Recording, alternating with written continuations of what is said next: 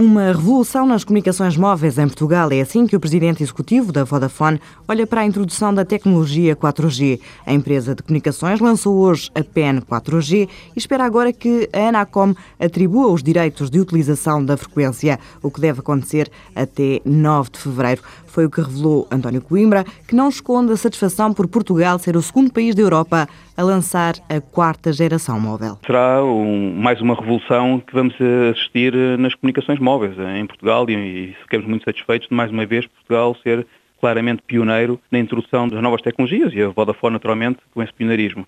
Como aconteceu até com o 2G em 1992, nós somos também aqui o segundo país na Europa, praticamente, a introduzir o 4G, portanto, depois da Alemanha, e isso vai potenciar a segunda etapa da revolução dos dados móveis, uma vez que, a prazo, obviamente que isto, como sempre, demorar 2, 3, 4 anos até haver massa crítica em termos de equipamentos, em termos de adesão, mas o, o, mundo de possibilidades e de certeza que as aplicações que irão aparecer nos próximos tempos vão acelerar em muito a migração para o 4G. Um mundo de possibilidades do qual António Coimbra dá um exemplo. Se a pessoa, por exemplo, quiser ver um vídeo de alta definição, por exemplo, a 720p, agora com os vídeos, com, as, com, eh, os vídeos Blu-ray ou 1080 linhas eh, progressivas, etc., que passa a estar disponível no seu PC, a pessoa pode estar em movimento, pode estar num lado qualquer, ligar-se através do 4G, eh, por exemplo, e carregar ou, ou ver um vídeo em, em streaming, isto só para dar um exemplo muito concreto em termos de alta definição, mas é um exemplo comozinho. O presidente executivo da Vodafone acredita que mesmo perante a crise há caminho para esta nova tecnologia. O grande crescimento que se assiste atualmente no mercado, ainda que temos num ambiente de recessão, como sabemos,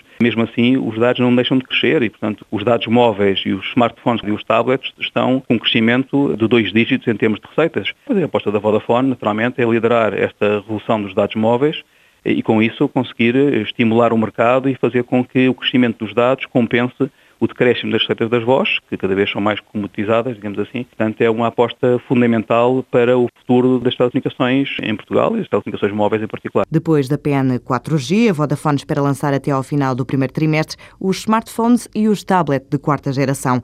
Quanto às PN 4G, as primeiras deverão custar à volta de 150 euros e os pacotes de dados vão rondar os 50 euros por mês para os 50 megabits e os 60 euros para os 100 megabits mas a Vodafone promete descontos para os primeiros a aderirem à nova geração móvel.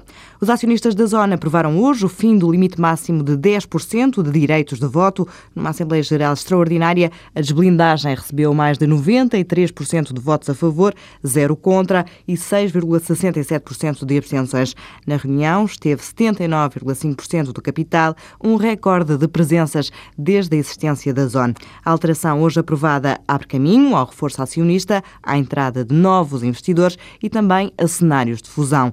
Em declarações aos jornalistas, Proença de Carvalho, o chairman da Zone, considerou que houve um acordo quase unânime para a empresa.